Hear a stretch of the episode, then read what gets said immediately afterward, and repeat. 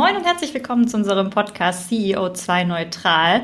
Wir begrüßen euch wie immer zum Austausch mit spannenden Gästen darüber, wie sich eigentlich Unternehmen auf den Weg machen können, äh, gemeinsam mit den MitarbeiterInnen, mit den EntscheiderInnen zu einem nachhaltigen Unternehmen. Und äh, wir betrachten eigentlich immer unterschiedliche Perspektiven, aber versuchen eigentlich immer alles mit einzubinden, also die ökologisch, ökonomisch und auch die soziale Seite.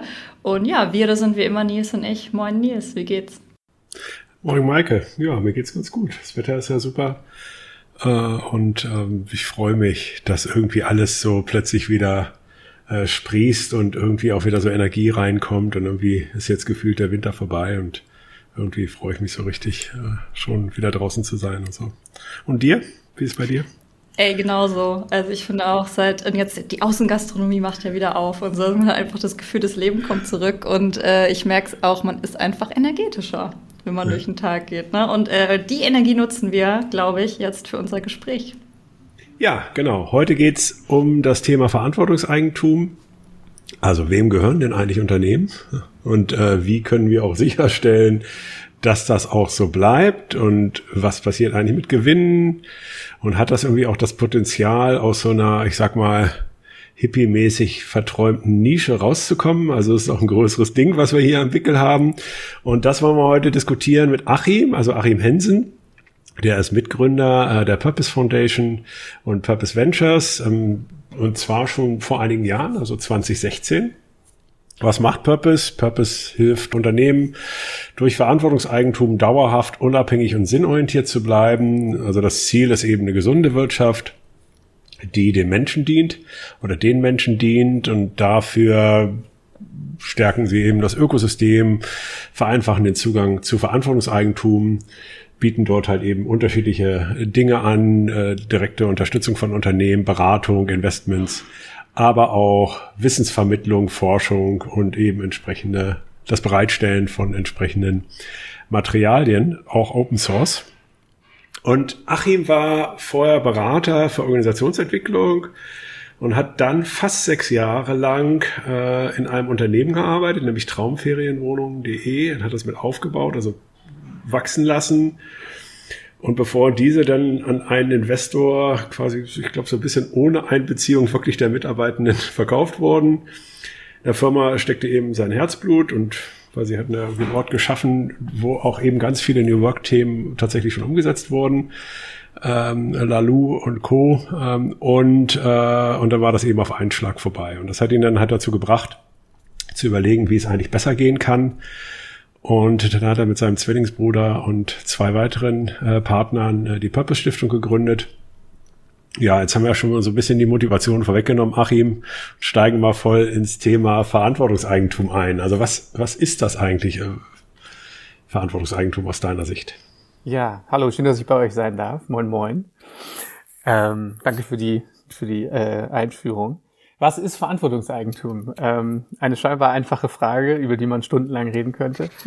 Die, also erstmal ist wichtig, dass äh, nicht wir äh, Verantwortungseigentum erfunden haben, sondern wir mit Purpose ja auf die Suche gegangen sind, eigentlich mit der Leitfrage, gibt es so, gibt es Pioniere äh, des der gesunden, des gesunden Unternehmenseigentums. Und äh, wir haben uns auf die Suche begeben und haben ganz, ganz viele tolle Pioniere und Beispiele gefunden für UnternehmerInnen, die ähm, Eigentum ganz anders gedacht haben, als das so scheinbar im Mainstream heute ist. Und wir haben uns die dann angeguckt und haben uns gefragt, was vereint diese Pioniere? Also gibt es irgendwie so Prinzipien, die sich in der Betrachtung dieser Unternehmen immer wieder wiederholen und sind vor allem auf zwei Prinzipien gekommen. Und diese zwei Prinzipien beschreiben eigentlich den Wesenskern von Verantwortungseigentum sehr, sehr gut.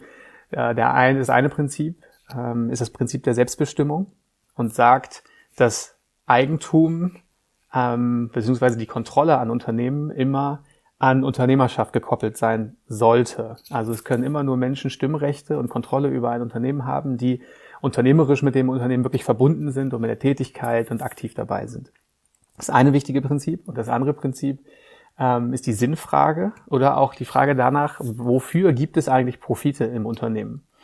Und ähm, man könnte jetzt hingehen und sagen, okay, die eine große Aufgabe eines Unternehmens ist Profitmaximierung und dafür existieren sie überhaupt nur. Und das Spannende ist, dass die Unternehmen, die wir da gefunden haben, für die ist natürlich alle Profit äh, beziehungsweise Umsatz ein wahnsinnig wichtige, eine wahnsinnig wichtige Kennzahl und Größe, weil sie ja zeigt, ich habe eine Relevanz am Markt und ich biete etwas an, was Kunden brauchen. Aber diese Profite sind kein Selbstzweck, sondern die Profite in diesem Unternehmen sind Mittel zum Zweck, um der Unternehmensidee zu dienen. Was heißt das konkret? Das heißt, diese Unternehmen haben alle äh, für sich eine Struktur gefunden und festgelegt, dass Profite in die Unternehmensidee reinvestiert werden oder gespendet werden. Aber es ist nicht mehr ein Automatismus, dass der Eigentümer Vermögenseigentümer ist und die Profite dazu dienen, rausgezogen zu werden ähm, und profitmaximierend einzelnen Personen zu dienen.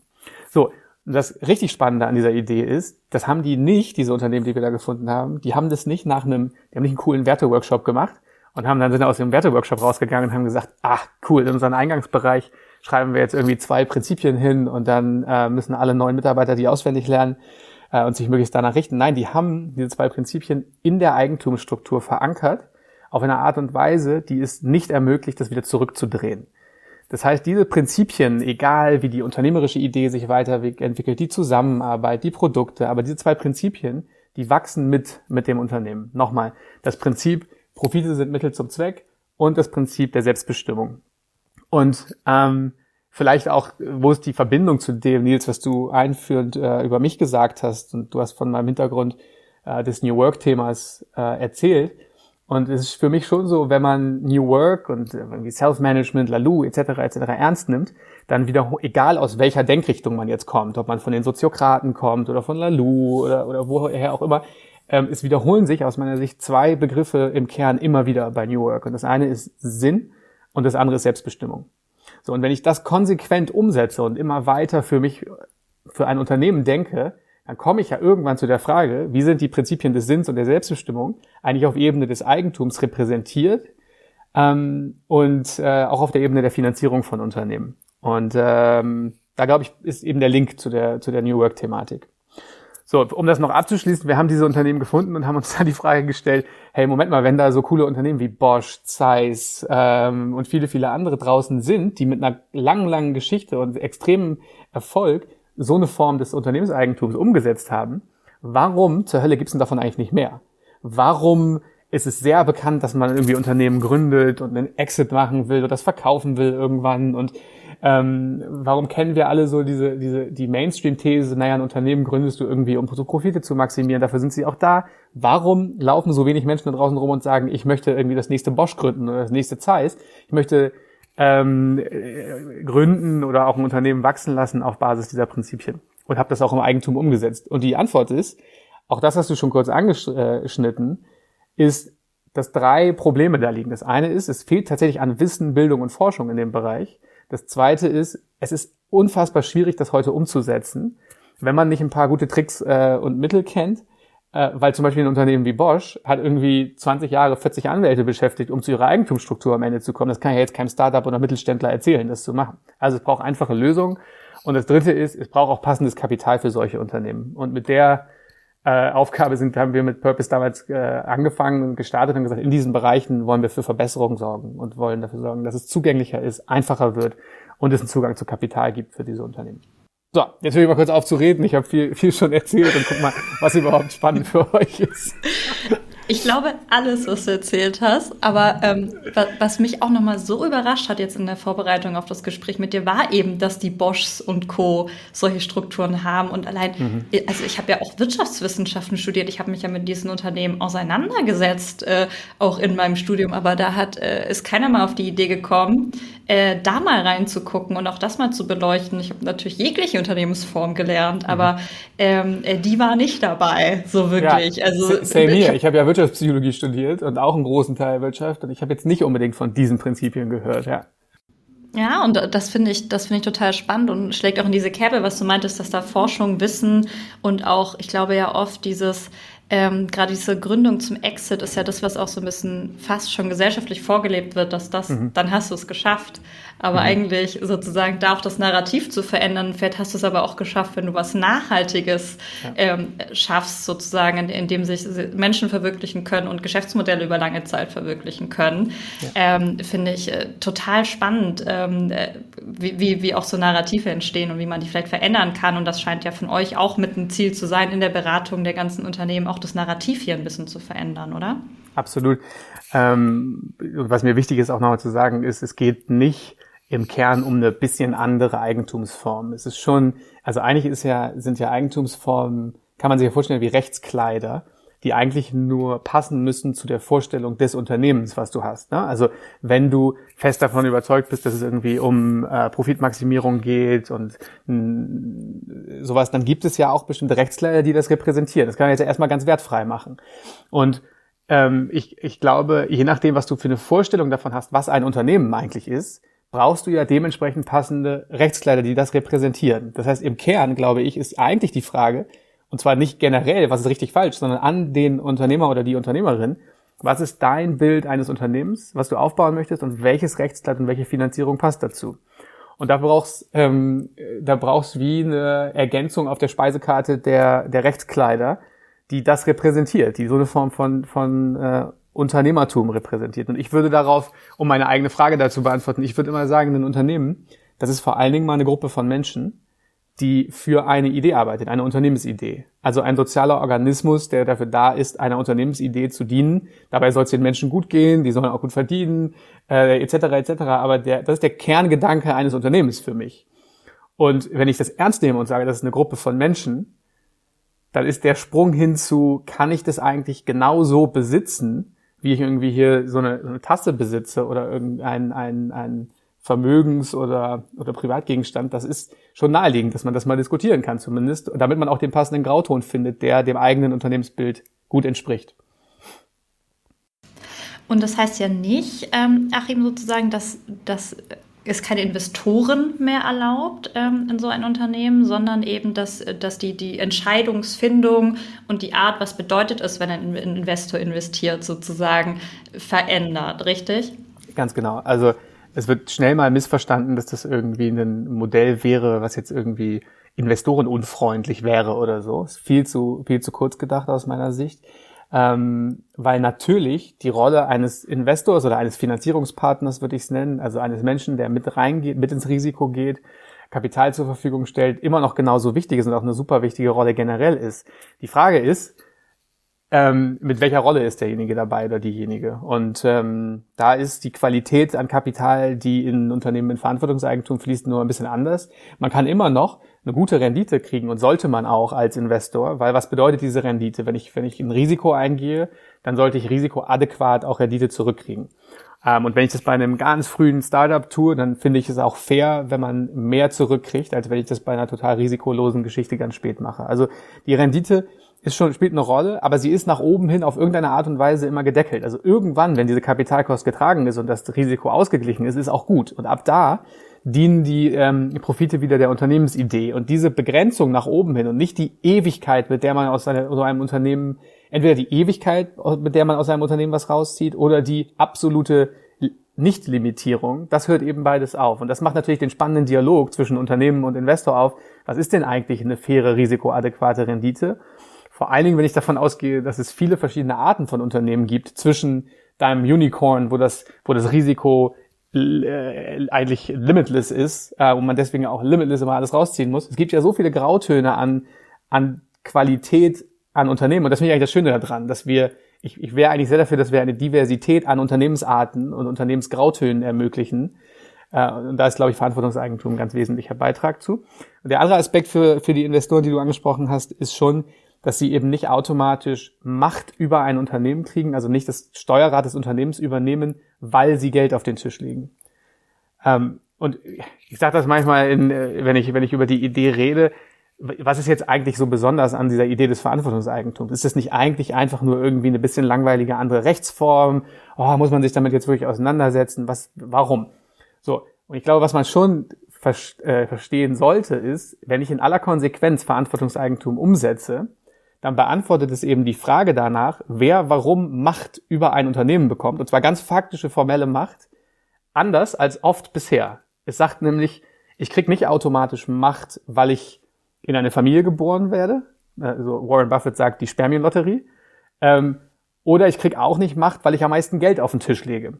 Und ich, jetzt mal unabhängig davon, wer das wie moralisch findet, das interessiert mich gerade gar nicht so besonders, sondern ich finde eigentlich die, die spannende Frage, was ist ein intelligenter Nachfolgemechanismus, für die Macht an Unternehmen. Und dann sind wir wieder bei New Work, nämlich so Themen wie soziale Legitimierung. Diejenigen, die wirklich auch Erfahrung und Kompetenz haben, sollten Verantwortung übernehmen. Und bei Verantwortungseigentum geht es eben eher hin zu so einer Fähigkeiten- und Werteverwandtschaft, wo man guckt, dass diejenigen, die eigentlich Werte und Fähigkeit verwandt sind für das jeweilige Unternehmen, dann die nächsten Unternehmensträger äh, auch sind. Okay, also dass wenn man das jetzt mal einen weiterdenkt, äh, äh, habe ich verstanden, dass es dann eben auch unterschiedliche Formen der Beteiligung gibt in Unternehmen. Äh, also das bedeutet, also dass halt dadurch, dass ich jetzt gewisserweise Kapitalanteile habe, das bedeutet nicht automatisch, dass ich stimmberechtigt bin, dass Stimmberechtigung äh, halt dann irgendwie auch differenziert werden, also dass, dass ihr diese beiden Themen trennt oder wie macht ihr das operativ?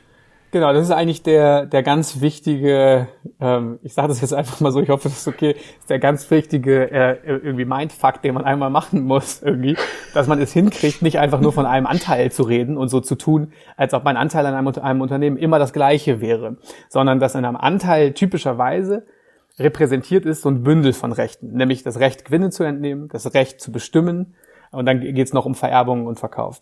Aber die zwei wesentlichen eben ähm, Bestimmung und Recht auf Profite. So und wir die Unternehmen, die wir uns angeguckt haben, die haben diese zwei Rechte eigentlich entzerrt. Die haben das differenziert betrachtet. Die haben gesagt, wer sind die richtigen, die Kontrolle zu haben und wer sollte warum Zugriff auf die Finanzmittel des Unternehmens haben oder die erarbeiteten Früchte. Und da ist absolut gerechtfertigt, dass also Gründer zum Beispiel für ihre, ihre Risiko ausgeglichen werden, Investoren eine Rendite kriegen etc.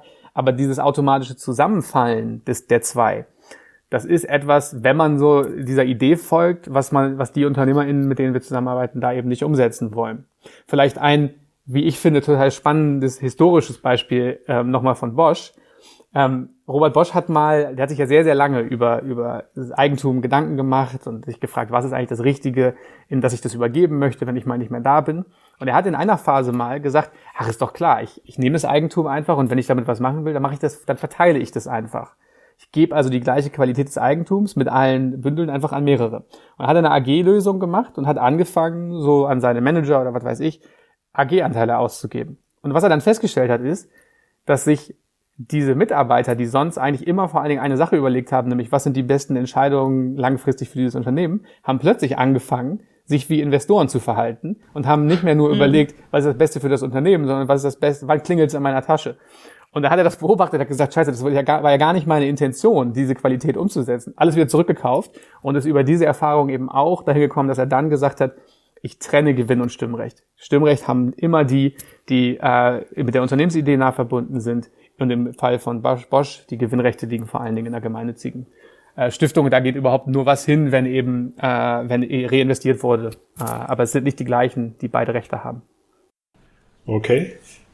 Ähm, total spannend. Also lohnt sich halt tatsächlich mal drüber nachzudenken. Ich bin jetzt ja gerade bei den, äh, als ich das mal die neue Narrative, die hatten das ja mal öffentlich gemacht, sozusagen, mhm. also welche Arten von Stimmrechten die denn bei sich jetzt halt haben. Und da bin ich halt mal ein bisschen in das Thema eingestiegen mhm. äh, und habe dann, also da hat sich auch bei mir eine ganze Menge nochmal gedreht, sagen ja. wir mal im Kopf. Also das ist halt also tatsächlich ein, ähm, äh, das ist wirklich halt aus meiner Sicht halt wirklich, äh, wirklich spannend, das halt differenziert zu betrachten. Absolut, und das ist auch ein hoch, äh, hoch individueller Prozess. Ne? Also die Frage, die Frage danach, was ist das richtige Rechtskleid für, mein, für, für eine Organisation, aber auch für mich persönlich, bringt ja Fragen und einen Dialog untereinander und mit sich selbst hoch, der auch ganz schön tief gehen kann. Ne? Also welche Ängste kommen damit auch eine her? Oh Gott, ich, was macht das mit der Macht? Ähm, was sind Bedürfnisse, die ich einfach habe an einer Organisation? Kann ich die jetzt eigentlich passend ins Gespräch bringen? Und da, ich, ich will, würde dafür werben, selbst wenn ich jetzt nicht sage, Verantwortungseigentum ist genau die richtige Lösung, aber dieses differenzierte Betrachten von Eigentum mit seinen Rechten, die ich gerade skizziert habe, den verschiedenen Rechten, und das quasi einmal dekonstruieren und wieder zusammenzusetzen, passend zum Unternehmensmodell und den eigenen Bedürfnissen. Das ist so ein, es ist irgendwie echt ein wichtiger Prozess, da auch das auch auf die Art und Weise zu machen, die jeweils zu der Unternehmerin passt ähm, und zu dem Unternehmen. Und da haben wir schon erlebt, dass da auch ganz schön tiefe Fragen teilweise aufgehen, die ich als sehr wertvoll empfinde. Ja.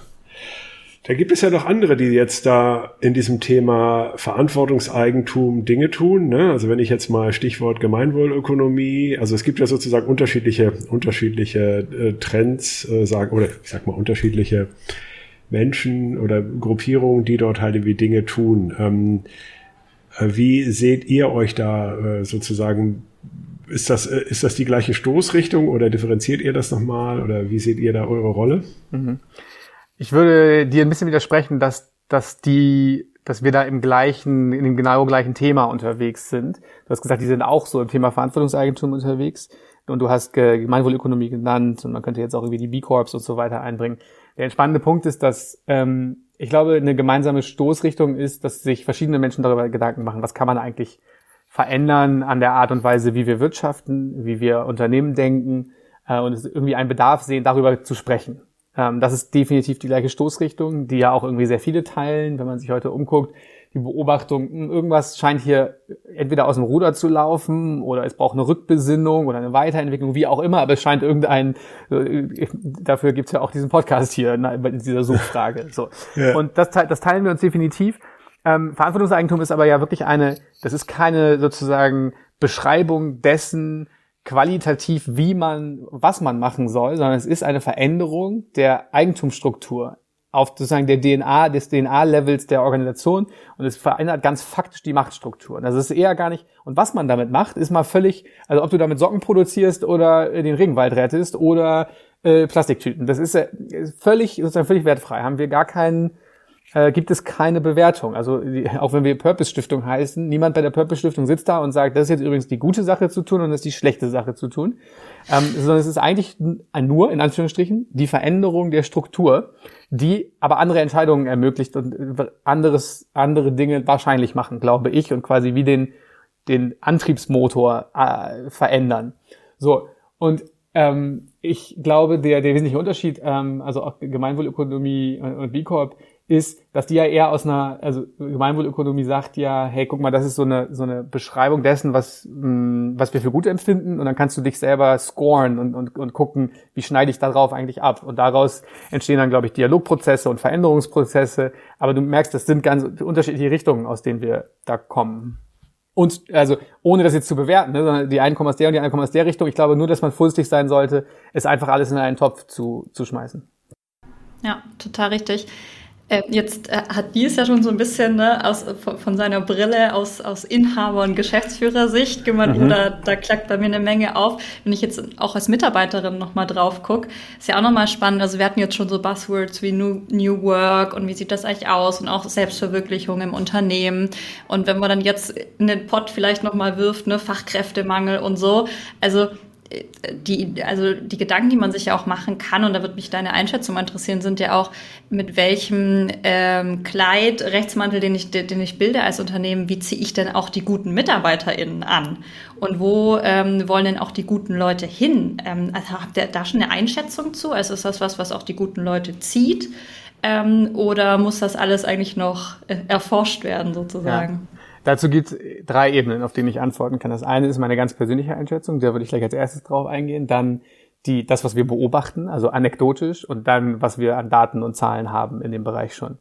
Meine persönliche Perspektive darauf ist, ich glaube, dass der, der die wirkliche Bedeutung des, des Menschlichen in dem, wie wir arbeiten, ja massiv immer wichtiger wird. Weil all das, was maschinell ist, auch maschinell wahrscheinlich sein wird. Das heißt, repetitive Arbeit, ähm, wo, wo sich viele Leute eher freuen, wenn sie sie nicht mehr machen müssen. Ich glaube, die werden wir Stück für Stück ähm, verlassen. Und das heißt, was brauche ich denn als Unternehmen, um so richtig erfolgreich zu sein? Ich brauche das, was uns im Kern als Menschen ausmacht. Jetzt kann man lange darüber reden, was das ist, und äh, man merkt, da kommt auch eine Idee von, was ist eigentlich Menschsein rein. Aber wenn es um Kreativität, Innovation und so weiter geht, dann bin ich ja darauf angewiesen, dass der Mensch sich mit allem, was er hat, einbringt. Und Jetzt ist für, jetzt können wir auch zu Friedhof Bergmann gehen und sagen, wenn es wirklich so ist, dass der Mensch das Gefühl hat, er will für einen Sinn arbeiten und er kriegt diese Chance, dann sagt der Friedhof Bergmann, das könnte sozusagen alles verändern und das ist das Äquivalent zu der, zu der Dampfmaschine, wenn das wirklich stimmt. Und was das dann alles bewirkt, wenn, wenn man sich wirklich voll einbringt, ich, da, da merke ich, geht so richtig Freude in mir auf und, und ich kann es gar nicht, ich glaube, da ist noch so viel, was wir noch nicht voneinander wissen, was wir können als Menschen. Ähm, aber da sind wir dann vielleicht in dem Bereich, den Nils angesprochen hat, den man leicht als irgendwie Hippie oder, oder irgendwie, was weiß ich, wie du das genannt hast, beschreiben kann. Ähm, wenn man das ein bisschen faktischer machen will, dann ist ja wirklich die Frage, wie, wie sorge ich dafür, dass ein Mensch sich in dem Unternehmen gerne und voll einbringen kann? Und wenn ich weiß, wofür ich arbeite und eine Sicherung habe, dass die Unternehmensidee in der Mitte steht und ich nicht für das Vermögen von jemandem anders arbeite, dann kann ich relativ eindeutig sagen, dass das eine extrem gute Grundlage dafür ist, ähm, zusammen in, in, ins, ins volle Potenzial zu kommen. Ähm, und genau, ich glaube, es ist, ist nicht zu unterschätzen, was das alles bewirken kann. Anekdotisch äh, erleben wir heute schon, dass in den Unternehmen, die äh, Verantwortungseigentum umgesetzt haben, zwei Sachen passieren. Das eine ist, ähm, Mitarbeiter bleiben sehr viel länger und auch Führungskräfte bleiben sehr viel länger. Und das zweite, ähm, immer wieder merken wir, dass sie, dass wir zurückgespiegelt kriegen, hey, ich krieg hier plötzlich Leute, für die ist das ein echter Faktor, um überhaupt hier anzufangen. Also wenn wir jetzt mal die, die, das sehr äh, umkämpfte, die sehr umkämpfte Ressource der Entwicklungsfähigkeit, der Softwareentwicklungsfähigkeit nehmen, gerade in dem Bereich kriegen wir immer wieder gespiegelt, ey, die Softwareentwickler, die können sich ihre Jobs aussuchen. Und die haben auch, die, in den meisten Fällen haben die auch einen Punkt, wo sie wahrscheinlich relativ gutes Geld verdienen können. Und ob es jetzt ein bisschen mehr oder ein bisschen weniger ist, in dem Bereich, wo die so meistens unterwegs sind, ähm, ja, kann man auch die Frage stellen, ob das noch einen riesen Unterschied macht. Wenn die aber wissen, dass sie eine relativ hohe Garantie haben, dass die Arbeitsleistung, die sie erbringen und die Schaffenskraft, die sie haben, langfristig über Generationen einer Unternehmensidee dient ähm, und nicht woanders landet, dann glaube ich, kann das für solche, äh, kann das einen extremen Unterschied machen. Mhm.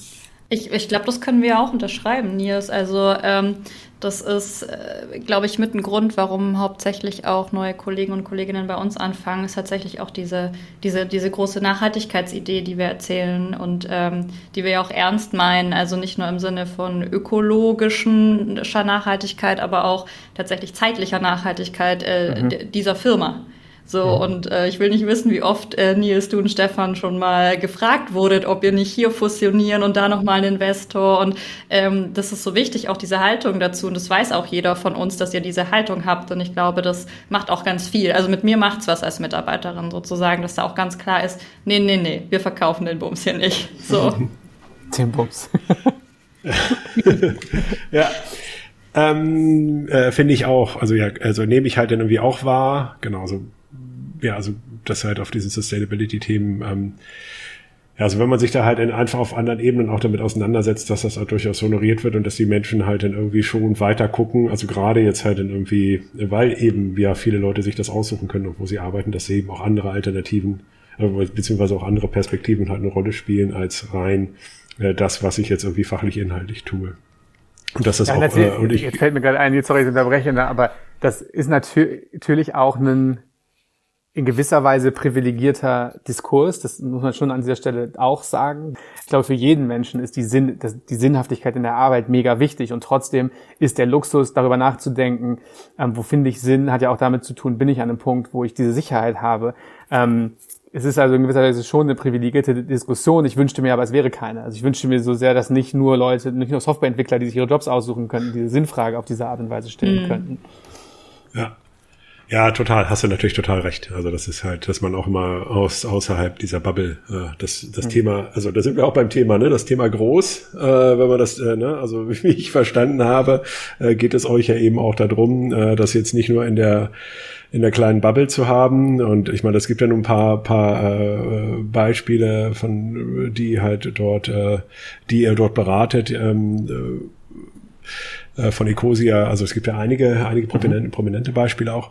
Ähm, ihr macht ja auch eine ganze Menge äh, politischer Arbeit, ne? Zumindest nehme ich das jetzt so wahr, äh, dass ihr euch da auch durchaus äh, Streitgesprächen hingebt. Äh, ich lese auch immer wieder was im Handelsblatt und so weiter und so fort. Also da mhm. passiert ja gerade eine ganze Menge. Magst du da noch ein bisschen was zu erzählen? Ähm, wie wird das aufgenommen, auch äh, ja. in, der, äh, in der Politik? Ja, wichtig da zu differenzieren ist, dass äh, Purpose nicht äh, diese ähm, diese politische Arbeit direkt macht. Das machen die, äh, die Kollegen von der Stiftung Verantwortungseigentum, die vor allen Dingen äh, diese, äh, die Gestaltung der politischen Rahmenbedingungen äh, dafür sich als, als Aufgabe sehen und das auch sehr, sehr gut machen. Und in der Tat äh, ist der Dialog extrem lebendig. Und ähm, ich glaube, das ist erstmal ein Riesenschritt nach vorne, dass wir einen lebendigen, äh, diversen und auch durchaus kontroversen Diskurs darüber führen und miteinander ringen, welche Formen des Unternehmenseigentums wir, wir brauchen und das nicht irgendwie in so einer scheinbaren Tabu-Ecke zu sagen, hey, lass uns mal darüber diskutieren, welche Unternehmenseigentumsformen äh, wir brauchen. So und ähm, da bin ich extrem froh, dass das so ein so ein lebendiger Diskurs heute ist um, und geworden ist und auch ja äh, aus den verschiedensten politisch scheinbar politischen Lagern. Ne? Also daran merkt man, glaube ich, auch die Attraktivität dieses Themas und die, die Relevanz, dass das nicht sich so, es wäre viel zu einfach, das jetzt in irgendeine Ecke zu schieben, sondern die, das kann man, man kann das aus sehr verschiedenen Perspektiven betrachten, ähm, warum es so eine, warum es eine Relevanz hat, dass es so eine Option für ein, eine solche Eigentumslösung gibt. Weil das, was wir machen, ist ja, wir finden Wege, ähm, heute schon in den bestehenden Rahmenbedingungen und ähm, die Stiftung Verantwortungseigentum und wir natürlich alle Unternehmen, die so in diesem ganzen Dunstkreis unterwegs sind, setzen sich dafür ein, dass es diese, dass es dafür einfach eine fertige, eine offizielle ähm, Rechtsform gibt. So und ähm, genau, da erstmal, also da der, der Dialog ist extrem, ist extrem gut und ähm, ich hoffe, dass wir möglichst bald ein, ein fertiges Rechtskleid für diese Unternehmensform haben.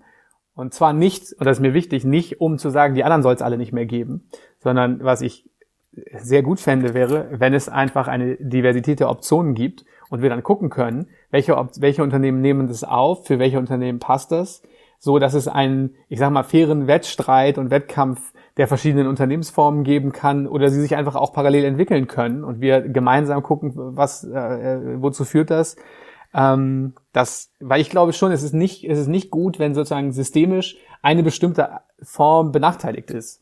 So, ich habe es ja heute viel schwieriger als Startup, wenn ich sage, ich will von Anfang an basierend auf diesen Prinzipien gründen. Wo sind eigentlich die passenden ähm, politischen For äh, Förderungen? Welche Förderungen passen?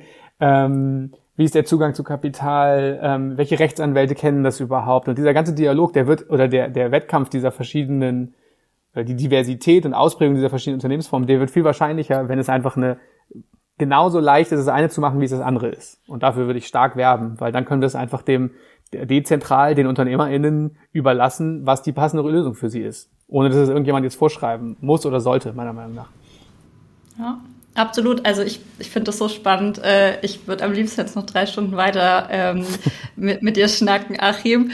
Ähm, vielleicht können wir mal nochmal eine Folge, eine Folge ähm, oder eine, eine weitere Folge aufnehmen. Sehr gerne. Ich komme immer wieder gerne zu dass euch. Das so spannend ist für alle. Ähm, jetzt bin ich mir nicht sicher, ähm, ob du es eigentlich gerade schon gemacht hast, aber ich will es dir nochmal offiziell anbieten. Am Ende geben wir immer unserem Gast die Möglichkeit, einen Appell noch loszuwerden. Also alles, was jetzt noch nicht gesagt wurde, was du unseren HörerInnen mitgeben möchtest, ähm, wäre jetzt nochmal die Gelegenheit, ähm, bevor wir uns äh, gleich verabschieden müssen. Oh, große, eine, eine, große Einladung. Aber kein ich, Druck. Ich, ich, genau, ich merke, ich merke direkt, wie so der Druck in mir steigt. Das ist jetzt was ganz Großes, Intelligentes, ja, Auffühlendes sein. Pathetisch am besten noch. Genau. Okay, ich probiere mal richtig pathetisch zu sein. Staatstragend. Ich, Staatstragend, ja, nee, schon staatstragend. Oh, oh. Ich, will, ich, ich, ich würde mir, mir wünschen und ich würde mich freuen, wenn die Frage danach, wer wie ein Unternehmen besitzt, äh, im Kontext von Zusammenarbeit, also Mitarbeitern, im Kontext von Kunden, äh, Partnern einfach ein Thema ist, was wir miteinander mehr diskutieren und in Frage stellen und ähm, dann um gute Lösungen ringen. Wenn das passiert und wir die verschiedenen Lösungen zulassen, dann gewinnen wir, glaube ich, alle. Und wer was dazu beitragen kann, ähm, weiß ich nicht. Ich glaube, ich kommen die verschiedensten Menschen auf verschiedenste Ideen. Meldet euch gerne bei, ähm, bei uns und wir kommen ins Gespräch dazu. Vielen Dank für deine Zeit. War das pathetisch Und genug? Das ja. auf jeden Fall. Schick uns auch all die Links, wenn es irgendwie eine Seite zu euch gibt, ähm, um sich bei euch zu melden. Dann packen wir die in die Show Notes und alles. Und dann, ähm, ja, hoffe ich, äh, dass wir nochmal ins Gespräch kommen, Achim, irgendwann. Sehr, sehr gerne. Und ähm, bis dahin vielen Dank für deine Zeit. Danke. Ja, vielen Dank für den Einblick nochmal, Achim. Super. Ciao. Ciao.